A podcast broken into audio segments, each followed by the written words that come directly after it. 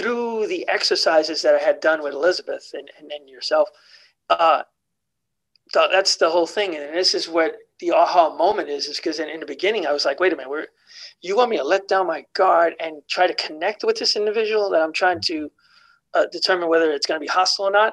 I found that odd, and I'm like, I don't think that's going to be possible. But I realized that it was possible. Mm-hmm. And then that was the essence of the de-escalation.